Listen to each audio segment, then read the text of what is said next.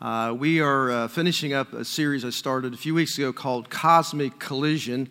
And if you're a guest with us for the first time, I want to welcome you. Glad that you're here.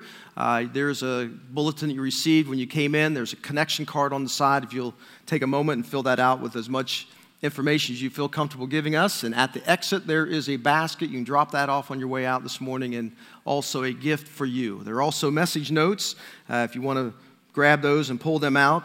Uh, so let me just kind of back up and kind of review a little bit to help us put context for what it is that we're going to be um, celebrating this morning as we celebrate uh, Advent as well as the Lord's Supper together. Uh, it's always a very, very special time for us. So, in case I forget to say this, uh, I know that uh, we have you come forward to receive the, the Lord's Supper, and I know that there are many of you who have difficulty walking. Please just stay seated, and we have someone who's going to bring it back to you so you won't have to make that walk to the front uh, during the time that we celebrate, and we'll be singing and celebrating together. Uh, so, cosmic collision.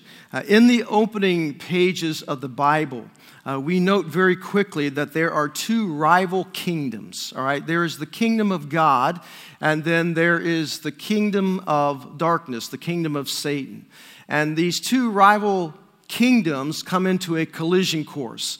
Now, this collision course happened way before God created the heavens and the earth. We know through Jesus' statement in Revelation chapter 12 that at some point God, wanting to express love outside of himself, created angelic beings. We don't know how many angels there are that just says myriads upon myriads. There could be millions and millions, we don't sure. But we do know that Satan, who was a cherub angel who um, had access to the throne of God and really was there to, to aid in worship and protect the glory of God, somehow um, pride rose up in his heart and he desired the very throne of God. And he convinced one third of the angels to side with him and went to war with God, seeking to overtake God's throne. You can read about these in Isaiah 14 and Ezekiel 28. And so suddenly, uh, you know, all of a sudden now Satan is cast out of heaven. Uh, he's cast down to the earth. And so this is like the earth, it was formless, it was void, uh, it was darkness, uh, but he established his own little kingdom with his own little subjects, the, the fallen angels that the Bible refers to. Lucifer, who was the cherub angel, now becomes Satan, a name that kind of describes this new character and the demonic beings. And so they, they have access to this world, to the heavenlies, the invisible realm. And of course, Satan, we know, had limited access to the throne of God if God so allowed him to show up. And and so in Genesis, uh, here is this visual expression that happens that, it, that is going on in the invisible realm comes to planet Earth. And we see this collision all through the Bible where Satan's kingdom is warring against the kingdom of God. It's like a chess match. God makes a move, Satan makes a counter move. God makes a move, Satan makes a counter move. And we see this all the way to the birth of Jesus. For example, when Jesus is born, you know, uh, within two years after that, Herod finds out about this rival king. And so it's like Satan's going to use Herod to countermove God's move of bringing Jesus into the world. And so he tries to stamp out this new uh, king by taking the lives of all male children two years and under in, in, Bethlehem. So that's, that's kind of the rival kingdom. So we know that Satan's been cast to the earth, and then the Bible says that God spoke into existence uh, he created the heavens and the earth. He took what was formless and void, what was chaotic, and, and turned it into something that is beautiful and wonderful, uh, the kingdom of God here on earth. And he plants Adam and Eve, the first two human beings, in the Garden of Eden. And the Bible says that God walks with them and he has relationship with them, and there is intimacy, and there's, their lives are filled with hope and peace and joy and love that exchange between themselves and God. And so God has this original design and the Bible says he created them in his image, which means he created them as triune beings, spirit, soul, and body. This is so important that you understand that. The spirit, God, when he formed and fashioned Adam and Eve, he breathed into them the breath of life, the pneuma, the spirit of God. They were spiritual beings, unlike the animal kingdom. They had this unique relationship with God. Your souls, your mind, will, and emotion. It's the psychological part of your life. Your body is what we look at, is how we interact with one another. And they were given an assignment, and the assignment was they were to be fruitful and to multiply and watch this, and they, they were to rule over God's creation. They were to be the stewards of what God had created. Now, here's what we've noticed is that, okay, here's Satan's kingdoms on earth. Now, all of a sudden, God plants his kingdom on earth and puts them right in Satan's domain. And he gives them the authority to rule and to reign over what he has created. It's like uh, you counter moved, I'm counter moving back. And so here's Adam and Eve. And if they stewarded well what God had given to them, they would, they would continue to grow and multiply until they covered the entire world. And so Satan understood that if he could get them to act against God as he had acted, then all of a sudden there would be a transfer out of God's kingdom into his kingdom. And so God gave one rule in the garden. You can eat of all the trees with the exception of the tree of the knowledge of good and evil. Why? Because God did not want Adam and Eve to experience evil. He was guarding them, He was protecting them, but He also gave them the freedom of choice because that's what love does. Love allows you to freedom of will, the freedom of choice. Rather than making them like robots, incapable of expressing or experiencing love, God enabled them to experience and to express love between Himself and they. And um, so God creates out of love. Now, Adam and Eve, of course, we know the story, right? Adam and Eve chose. Satan comes along and tempts them. Hey, you, God's holding out on you. If you want to be like God, then you need to partake in this tree. And they did. And when that happened, everything in the world was broken. So we're going to put the three circles back up here because this is really the premise of this whole series is that God has a, an original design. His original design, he said, was good, it was perfect, and that's the way God wanted it to be. Had Adam and Eve just continued to walk with God and to listen to him and follow after him and allow him to be their provider and their protector, that's they could have lived eternally that way. And the animal kingdom got along, and everything that God had created was, was perfect. But when they succumbed to the temptation, um, God said, On the day that you do that, you'll surely die. So the moment they partook of that forbidden tree, they immediately died in their spirit. And so the Spirit of God moved out. They were now spiritually disconnected from God. They were spiritually dead. Their soul, their mind, will, and emotions began to suffer the effects of sin. And there was, there was fear, and there was hiding, and there was shame, and there was guilt, and there was uh, blaming and justifying their actions. And ultimately, they would die in their bodies. And so the Bible teaches us that God had this original design. And anytime we choose to step outside of God's design, that's called sin. And sin always leads to brokenness, right? Always. Not just back in the garden, but even today. When you choose to live outside of God's design, it results in brokenness, and we are broken in so many different ways. It's easy to spot. We're broken in our relationships, where brokenness is, comes out in addictions and depression and discouragement and guilt feelings and shame feelings and emptiness, and people hurt people. In fact, most of the pain that you will experience during the course of your lifetime is going to happen at the hands of somebody else. Something they say, something they do you have to admit that you have habits you can't break, thoughts that you do not want, emotions you don't like, insecurities and fears that you cannot hide, regrets and resentments that you cannot let go of. And you say, Boy, I wish things were better. And so in our brokenness, we immediately try to fix it, right? I'm going to fix what's broken in me. But no matter how we, hard we try to fix it, and we have entire industries built around helping people get fixed but it just doesn't work that way. We, we try to medicate ourselves, we try to numb ourselves, we try to ramp up our personal discipline and, and um, dedication. We try church, we try religion, we strive to be better people that someday, somehow, or, you know, our good's going to outweigh our bad, and, and, and all of a sudden, you know, God's going to let me into heaven, and we look for ways to alleviate our pain that only leads to more brokenness. So the question is, what can, what can heal the brokenness of humanity? That's what Christmas is all about. The answer is the gospel. The answer is always the gospel. The answer is Jesus. Only Jesus can heal your brokenness because brokenness comes out of a broken heart, and only God can change the heart. And so, seeing our condition, God decided to wade in to the mess of humanity. And so he gave those prophetic promises that gave hope to Israel that one day a Messiah would come. And again in Galatians 4 4, it says, When the time had fully come, God sent his son, born of a woman, born under the law, to redeem those under the law, that we might receive the full rights of sons. Jesus is the only one who ever chose to be born. And God came in the flesh. He chose to be born in order to heal the brokenness of humanity, to, bro- to heal the brokenness of our lives. And so we read in Luke chapter um, 2 in verse 8, uh, it says that there were shepherds living out in the fields nearby, keeping watch of their flocks at night. And an angel of the Lord appeared to them, and the glory of the Lord shone around them, and they were terrified. But the angel said to them, Do not be afraid. I bring you good news of great joy that will be for all the people. Today, in the town of David, a Savior has been born to you. He is Christ, He's the Lord. This will be a sign to you. You will find a baby wrapped in and cloths and lying in a manger, suddenly a great company of heavenly hosts appeared with the angels praising God and saying, Glory to God in the highest, and on earth, peace to men on whom his favor rests.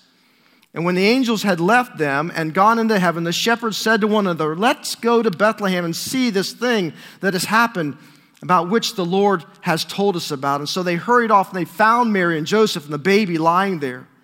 And when they had seen him, they spread the word concerning what had been told them about this child, and all who heard it were amazed at what the shepherds said to them. Now, at Christmas time, we love to sing Christmas songs, do we not? And uh, oftentimes, Christmas songs um, build this uh, scene of, of this coming of Christ into the world. You know, Jesus is king. Remember, he, he is the king of the kingdom, right? The kingdom of God. And if Jesus is king, then we who are members of the kingdom, we are his subjects and he has kingdom rules. But when Jesus came as king, his birth was really anything but royal. If I were to put a word on the, the original birth of Christ, the original coming of Jesus into the world, it would not be the word royal, it would be the word redneck. Now, if you are a redneck, you're not offended by that because rednecks don't get offended over things like that. I've watched enough redneck shows, like red, my redneck marriage and, and all these kinds of. And the reason I say that, I mean, think about the entrance of Jesus, the King of Kings and the Lord of Lords, into the world. If you look at this objectively, Jesus is born in a barn.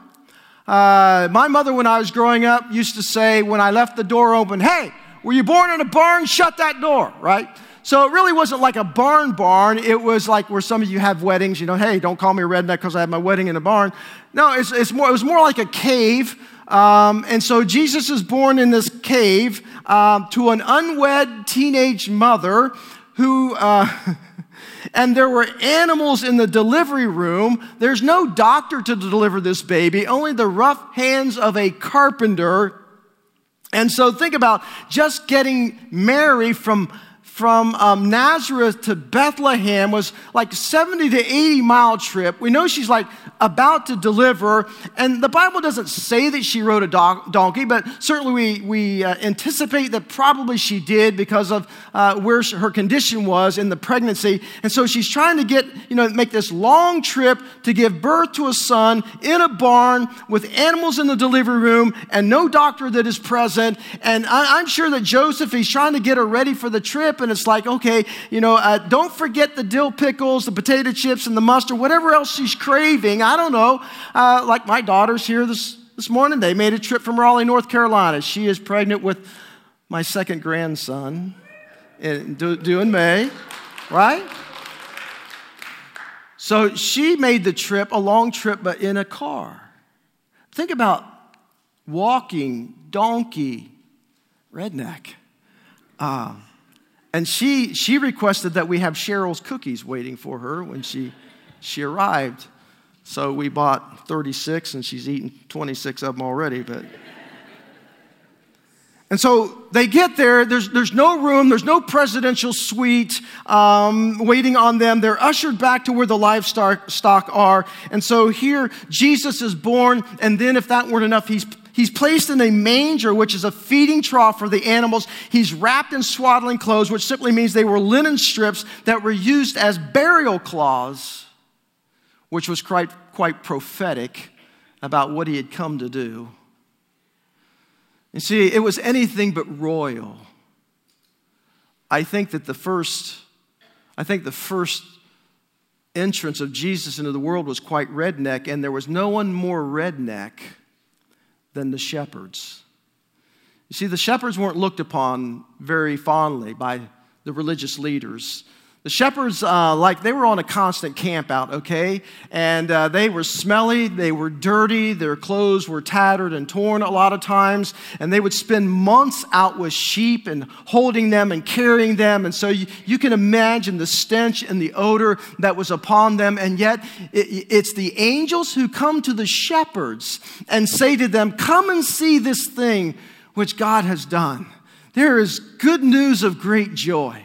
And so the shepherds, who, by the way, would not be allowed to be in temple uh, because of their their condition and their, their so but they come to the arrival of the king of kings into the world. God invites them. And my question is why? Why did not god go to the religious leaders who had very carefully studied over 300 prophecies that, that dealt with every aspect of the coming of their messiah from the place that he was going to be born and, and all the, the nuances of his life? Why the shepherds? I think you find the answer i think think we discover a little bit about why that is because here's what he says I bring you good news of great joy that will be for what? For all the people.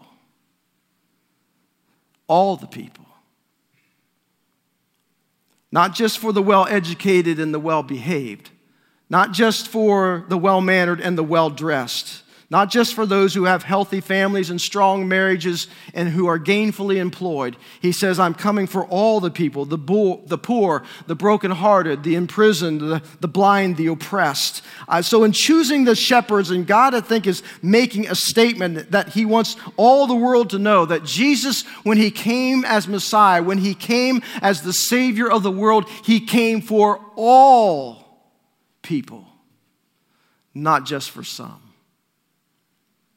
Jesus' message, no matter who you are, what you've done, or how you look, Christmas is for you because I've come to offer you something. And there are three things He's come to offer you.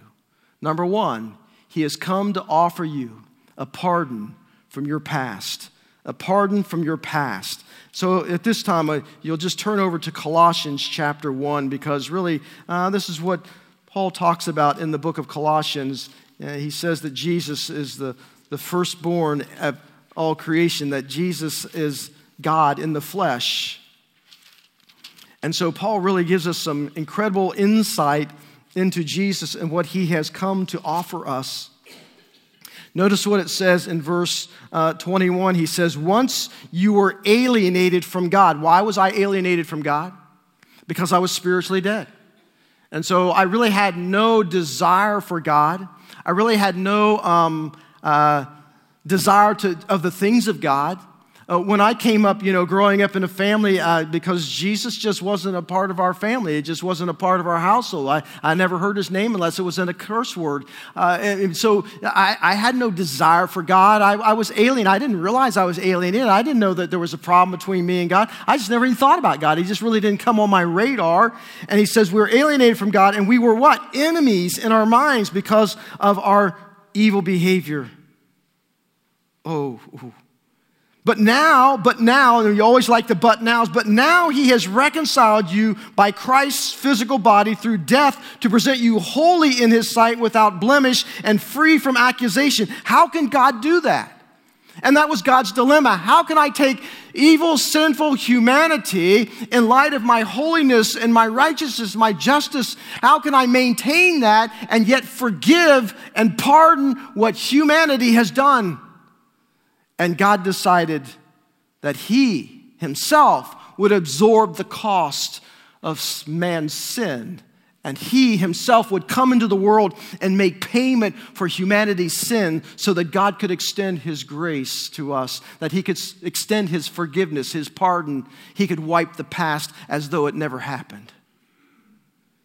But notice he says that our, our, our, behavior, you see, one of the things we learn at the Christmas story is that after the shepherds go away and uh, Jesus is probably around one and a half, two years of age, all of a sudden there are magi from the east who come and they're following a star. It's kind of like God's guiding star, and He's leading them to the Christ child, and they have specific gifts to, to bring to Him.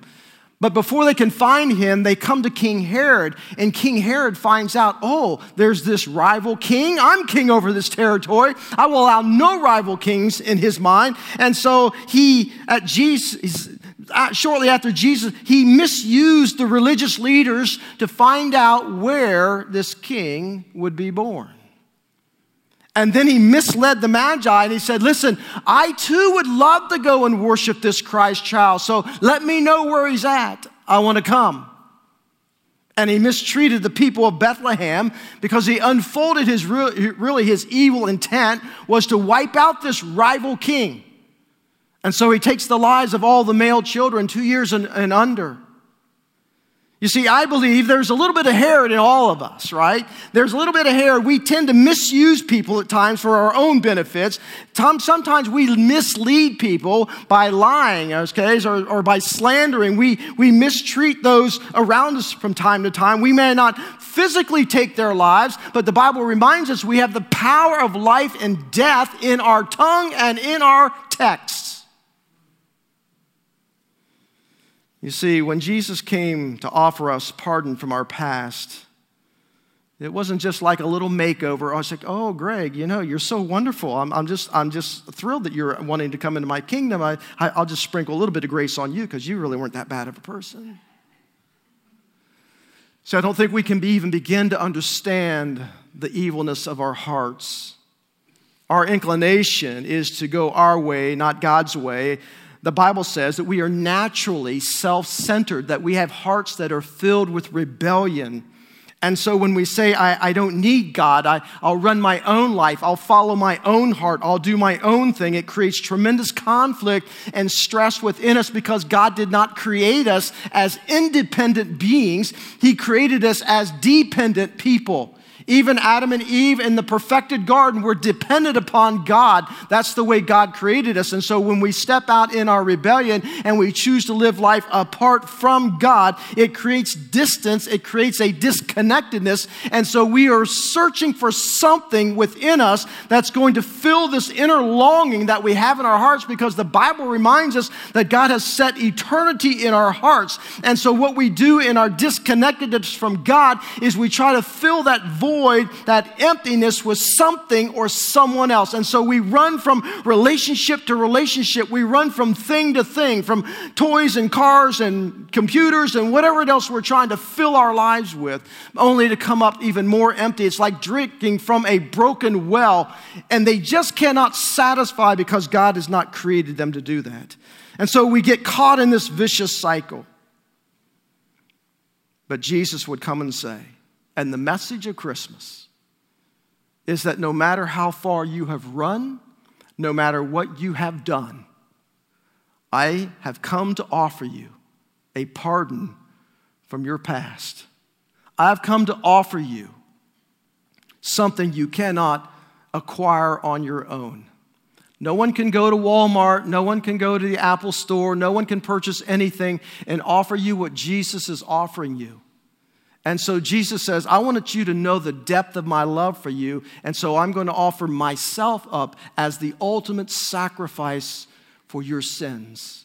And sacrifice himself he did. You only know the depth of somebody's love by the depth of their sacrifice, what they're willing to give up for you. And so Jesus gave up his life that we might be pardoned. Jesus made it clear about how deeply he loves us as he left his throne in heaven and went to this lowly stable in Bethlehem and went as low as he could go, which really kind of replicated the, the serpent in the garden, how low he was. And so Jesus says, I'll come lower and I will offer myself up as a substitute. That's the key word we learned last week substitute for your sins. So, what Jesus did was he died on a cross to substitute your sin debt for his righteousness, right? So when God looks at you, it's an accounting term, is that when you receive Christ, when you rest in the finished work of Jesus on the cross at Calvary, the Bible says God takes all of your sin debt, all of your past, and all the present and all the future, and he credits it to Christ's account, and then he takes all the righteousness of Christ, all that is right, so that we can have right living and right lives, so we can have lives filled with hope, peace, and love and joy, and he credits it to our account out, not because of what I do, but because of what He does and has done. Grace. Americans are taught that there is no such thing as a free lunch. You get what you pay for, and God helps those who helps themselves. But that's not what God offers us. You know, when I was a kid, one of the things I wanted um, uh, for Christmas one year was an etch a sketch. How many of you remember etch a sketches? They even still make those. I don't know if they still make them. So you'd have the two little knobs, you make little pictures, and, and then when you wanted to erase it, you turned it upside down and shook it, and it wiped the slate clean. That is exactly what Jesus is offering to humanity. That's why he came into the world. That's why we celebrate his birth. That's the message of Christmas. That's what he offers you is to wipe your slate clean, to erase the data and the evidence of your sins, and they're wiped out. And God gives us a choice as to whether or not we want to receive that offer. Here's the second thing He offers us Jesus offers us purpose for life. Purpose for life.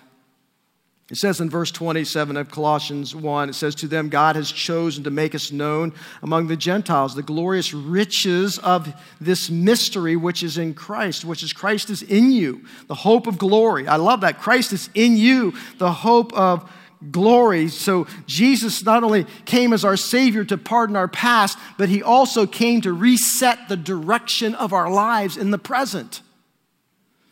And in resetting the direction of our lives, look, he says, You can't do this on your own. What I'm going to do is I'm going to breathe back into you. Remember what happened to Adam and Eve? They immediately died where? In their spirit. How are you and I born in the world? Dead in our spirits. We are spiritually dead. We are disconnected from God. So when I step into and rest in the finished work of Christ on Calvary, he breathes into us the breath of life, the Spirit of God that enables us to reset the direction of our lives so that it is Christ in us, it is Christ, the hope of glory.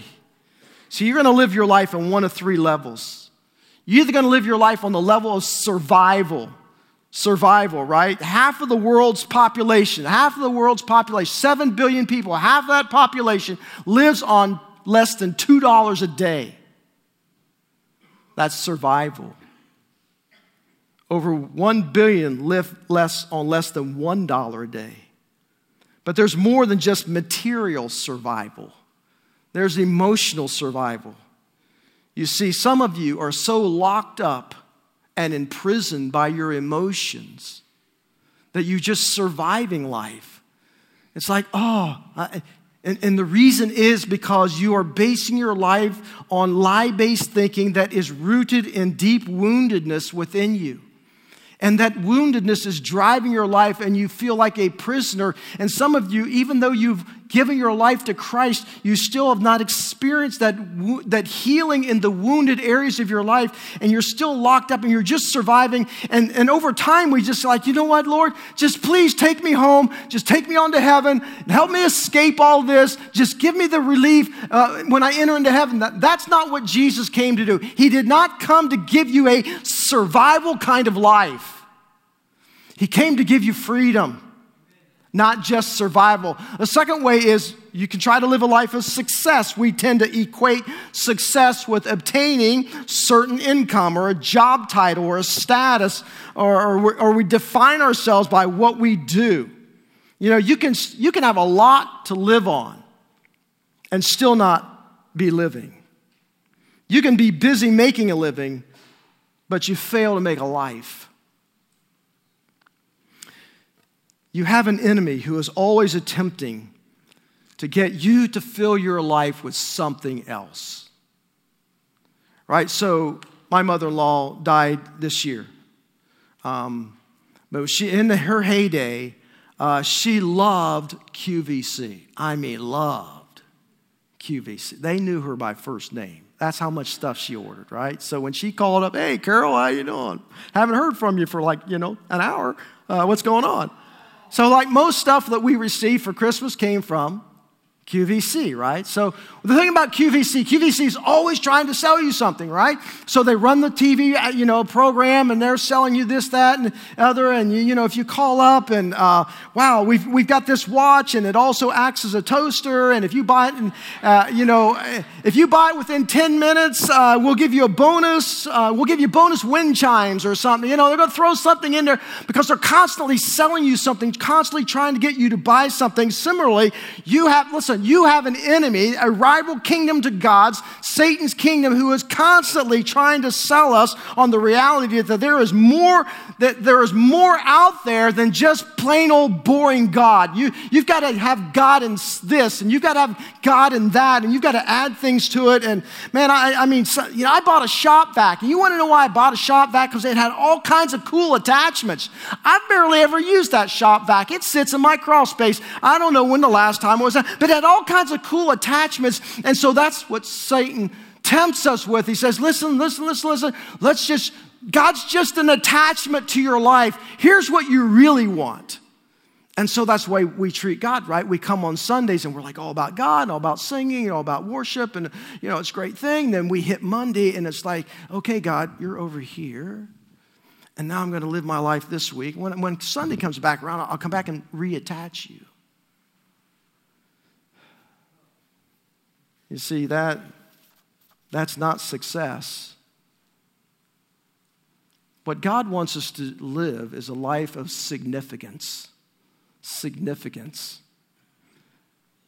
You know, people say, well, those who die with the most toys win. That's not success. You are created for significance, and you never find it from possessions or pleasures or positions. Significance comes from service. That's why Jesus said, if you want to be the greatest in my kingdom, be a servant. And then he demonstrated it, he lived it out.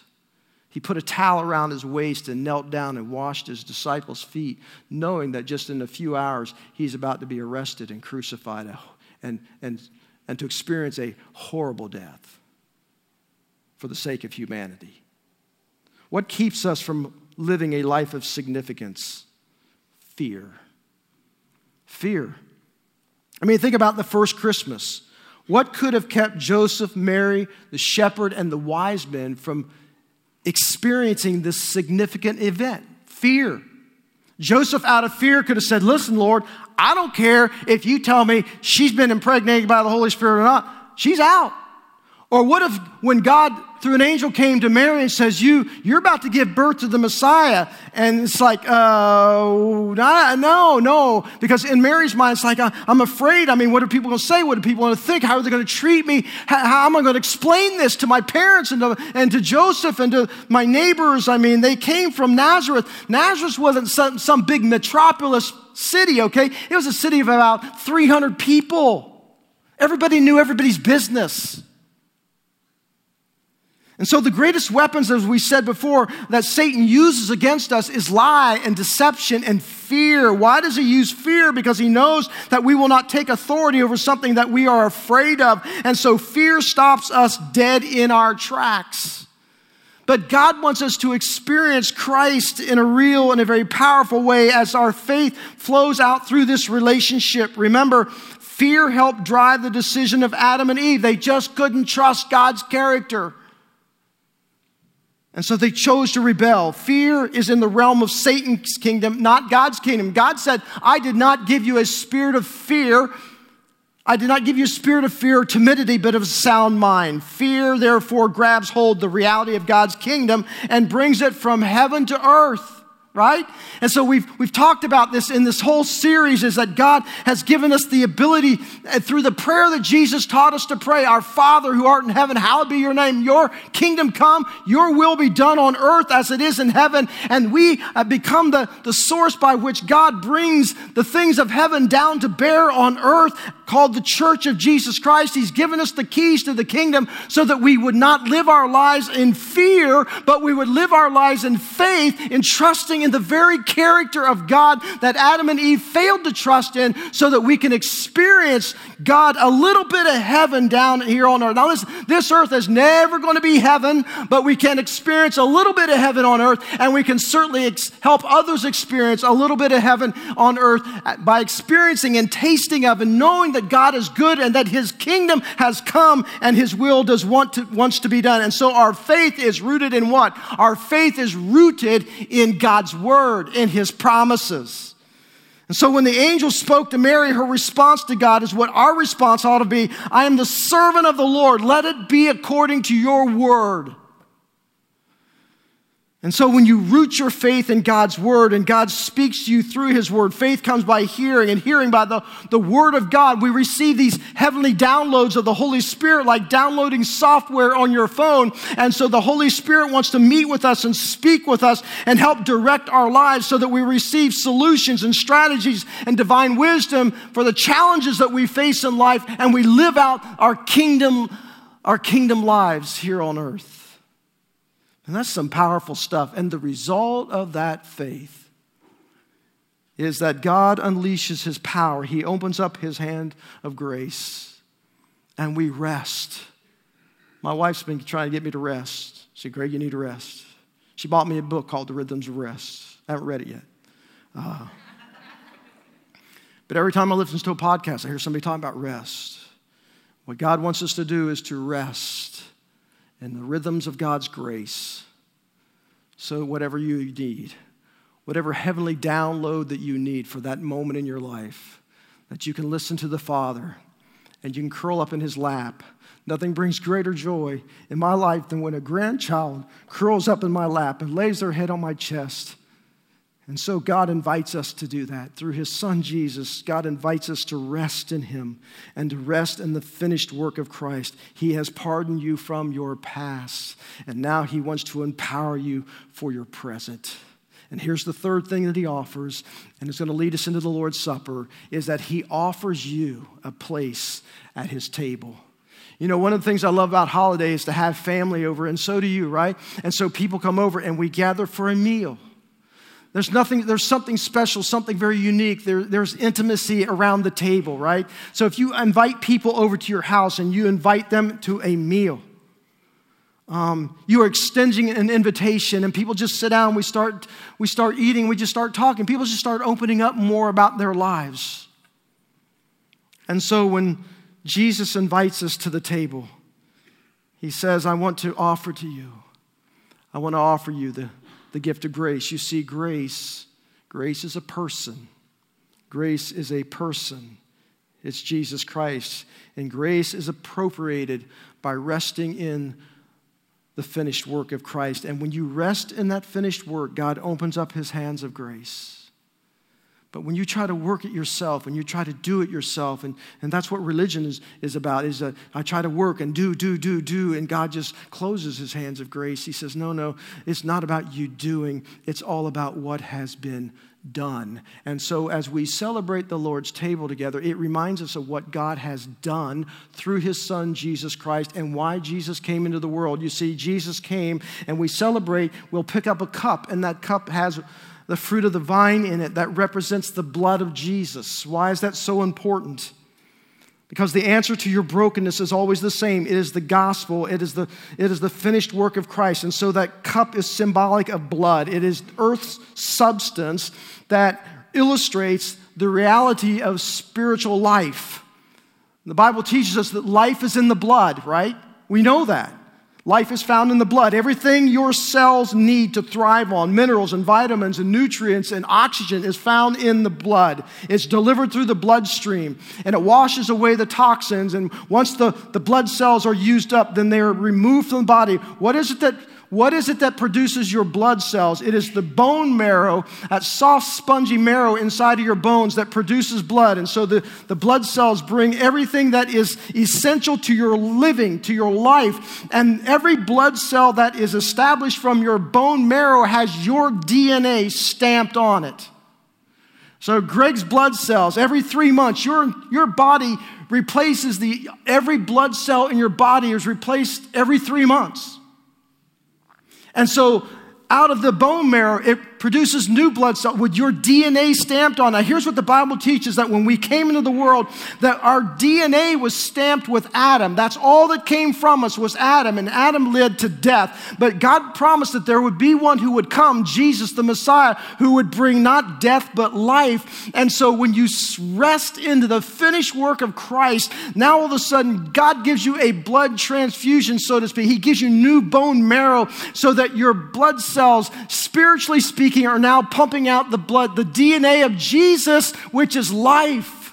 Not life because you behave the right way, not life because you've done the right thing, not life because you promised God this, that, or the other, if He would just forgive you. No, it is Jesus' life, period. You rest in the finished work of Christ. So when you pick up that cup, you remember this the reason why God could pardon your past and the reason why He can empower your future and you can experience a little bit of heaven on earth is because Jesus gave His life for you.